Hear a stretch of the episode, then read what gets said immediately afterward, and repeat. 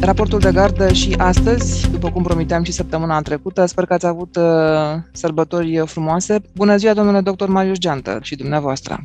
Bună ziua și Hristos a înviat! Adevărat a înviat, sper că sunteți bine, că ați petrecut cu bine sărbătorile. Nu vorbim astăzi despre SARS-CoV-2 și despre COVID, o să vorbim puțin uh, mai general despre contextul în care suntem, la care ne-am gândit, firește, războiul din Ucraina și la ce înseamnă din punct de vedere sanitar și medical acest context. Iarăși, am mai spus-o și cu alte ocazii, nu vorbim prea apăsat despre lucrurile astea și poate că ar trebui să o facem. Cu siguranță ar trebui să, să vorbim despre aceste lucruri. Aș începe cu, cu o constatare că după 2 ani de zile în care riscurile medicale în legătură cu Paștele se referau evident la SARS-CoV-2, la evitarea îmbolnăvirilor, știm cu toții toate acele contexte. Acum, uh, cu siguranță suntem într-o perioadă de liniște din punct de vedere pandemic, dacă vreți. Și da, celelalte preocupări uh, pe care le-ați menționat au reapărut în prim plan. Probabil că e un semn de, de normalizare și sperăm să, să rămânem cât mai mult în această situație de control, a spune, asupra pandemiei. Dar lunile următoare ne vor arăta Într-adevăr, cum spuneați, avem această uh, suprapunere, cred, între o pandemie care este acum într-o perioadă de acalmie, dar nu putem anticipa încotro o vor lua lucrurile în lunile următoare și apariția războiului într-o zonă foarte apropiată de România, cu tot ceea ce înseamnă asta, printre care și riscuri uh, medicale. Sigur, uh, este odată riscul uh, direct al războiului. Știm că România și alte state din uh, jurul Ucrainei au alocate paturi pentru eventual răniți care ar avea nevoie ca urmare a războiului din Ucraina. Pe de altă parte, avem uh, această dinamică extraordinară, aproape 5 milioane de persoane care deja au plecat din, din Ucraina, plus o migrație internă a populației dinspre zonele de est către zonele de vest inițial, acum după ce lucrurile pare că s-au liniștit, în zona Chievului asistăm la, la o migrație în sens invers. Ei bine, toate aceste mișcări ale populației din Ucraina, în interiorul Ucrainei, în țările din jur și în Uniunea Europeană reprezintă riscuri epidemiologice, în primul rând în relație cu, cu SARS-CoV-2 și cu COVID, pentru că Ucraina este o țară care are o rată de vaccinare în jur de 30%, mai mică decât media din uh, estul Europei, țărilor din estul Europei, care la rândul ei este mai mică decât rata vaccinării medie din uh, Uniunea Europeană. Deci este un, un risc uh, implicit. Pe de altă parte, vorbim despre state, atât Ucraina cât și statele din jur, a căror performanță în privința tratării pacienților COVID a fost printre cele mai scăzute din uh, zona europeană. Rata de mortalitate și de fatalitate prin COVID este uh, foarte ridicată, e aproape dublă în regiune și mai mult de atât în, în Ucraina față de media europeană, ceea ce arată de fapt că sistemele de sănătate au făcut față cu greu din diverse motive în timpul pandemiei. Acum, în momentul în care se pune problema revenirii, eu știu, a pacienților cu alte patologii în, în spitale, la medici, apare această suprapunere cu situația migranților și posibila nevoie de asistență medicală. medicală. Este o situație complicată din care, într-un fel sau altul, vom ieși în câteva luni, numai că eu cred că trebuie să să ne punem câteva, câteva întrebări.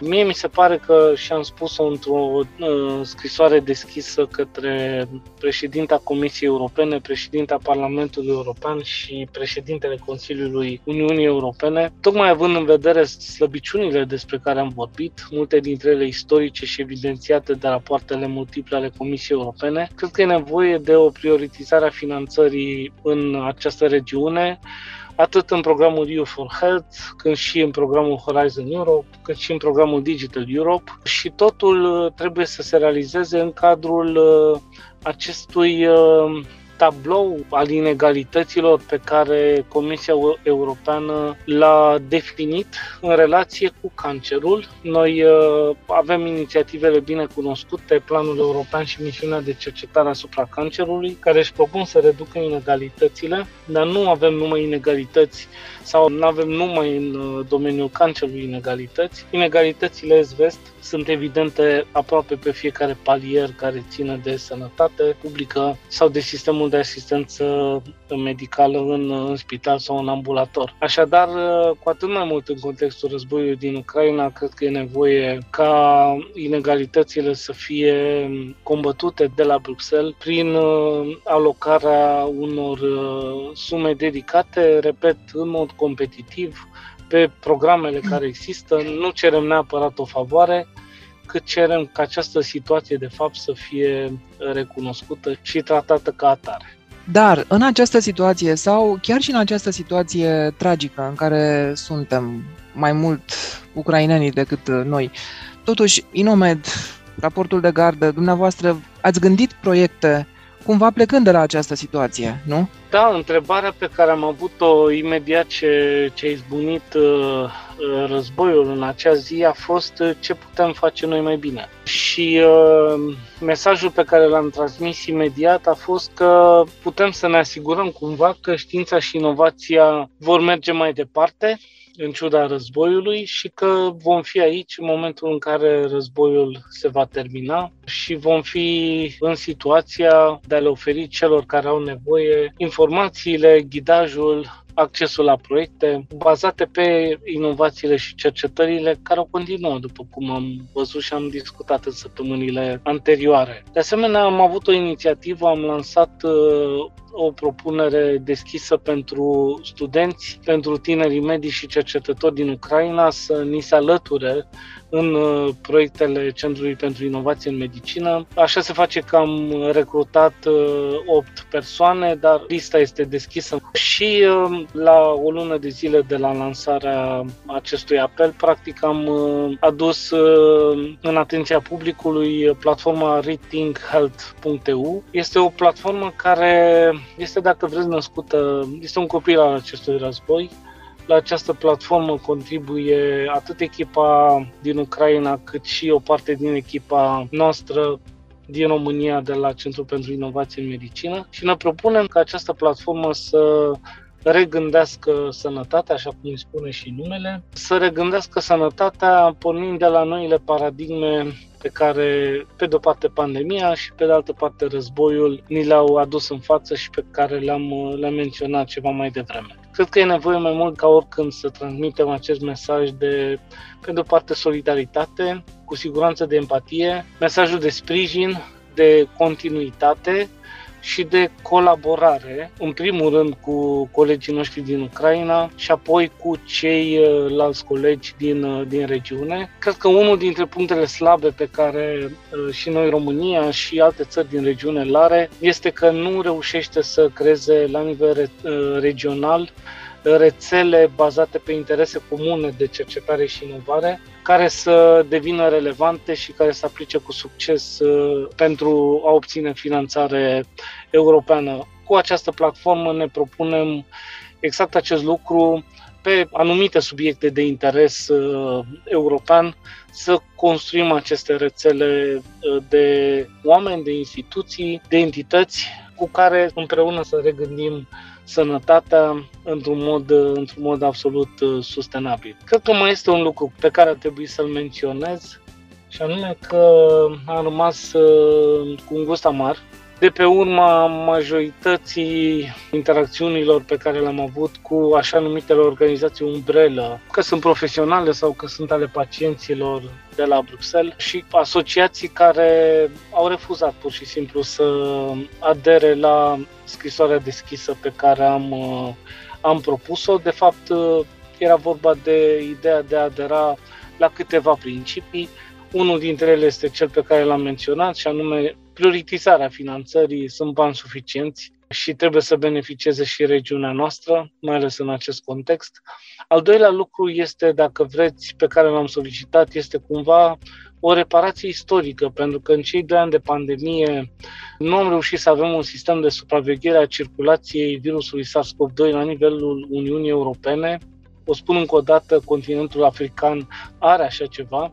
În contextul acestei migrații credem că are din ce în ce mai mult sens un uh, astfel de, uh, de sistem bazat pe supravegherea simptomelor, bazat pe supravegherea genomică despre care am vorbit, dar și pe supravegherea altor tipuri uh, și analiza altor, altor tipuri de date. Și în al treilea rând, ceea ce credem că este interesant și util de potrivă este să pornim imediat motoarele reconstrucției sistemului de sănătate din Ucraina. Sigur, putem să începem acest lucru sub forma unui think tank. De fapt, nu trebuie să așteptăm ca să se termine războiul pentru a începe să ne gândim cum anume ar trebui ajutat și reconstruit sistemul de sănătate din, din Ucraina. Doar că în momentul ăsta nu putem ști exact nici când va fi finalul acestui război și nici cum va, care va fi dimensiunea dezastrului.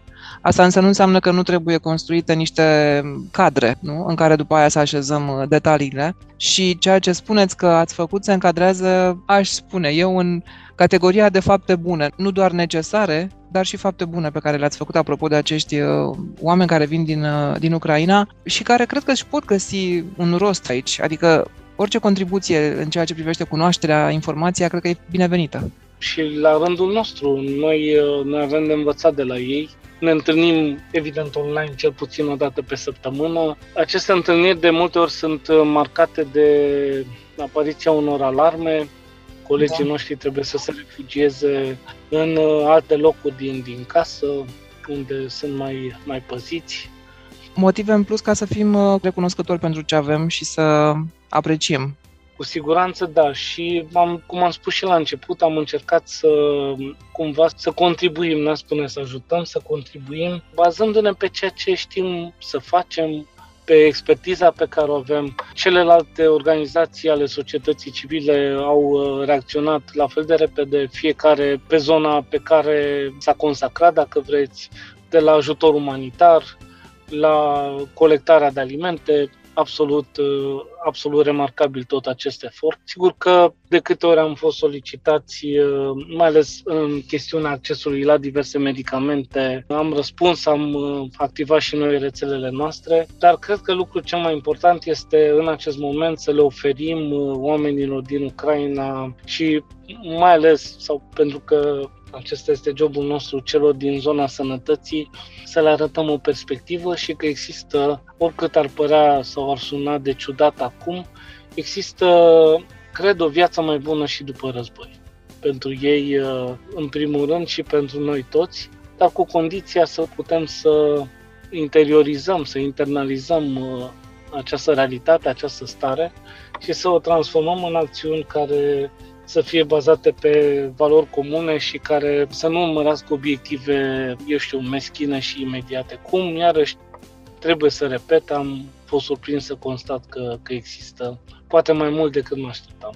Haideți totuși să încheiem într-o notă optimistă, să ne gândim la vremurile bune care vor veni la un moment dat și la care, mă rog, sperăm cu toții. Sărbători fericite în continuare, Hristos a înviat încă o dată și să ne reauzim cu bine săptămâna viitoare. Sărbători fericite tuturor și un ultim mesaj este că ideile bune și inițiativele bune întotdeauna își găsesc uh, și momentul și uh, locul și echipele și oamenii în care să le implementeze. Domnul dr. Marius Geantă, președintele Centrului pentru Inovație în Medicină, un loc unde se implementează, iată, și idei bune și unde sunt și foarte mulți oameni buni. Pe săptămâna viitoare, mulțumesc încă o dată!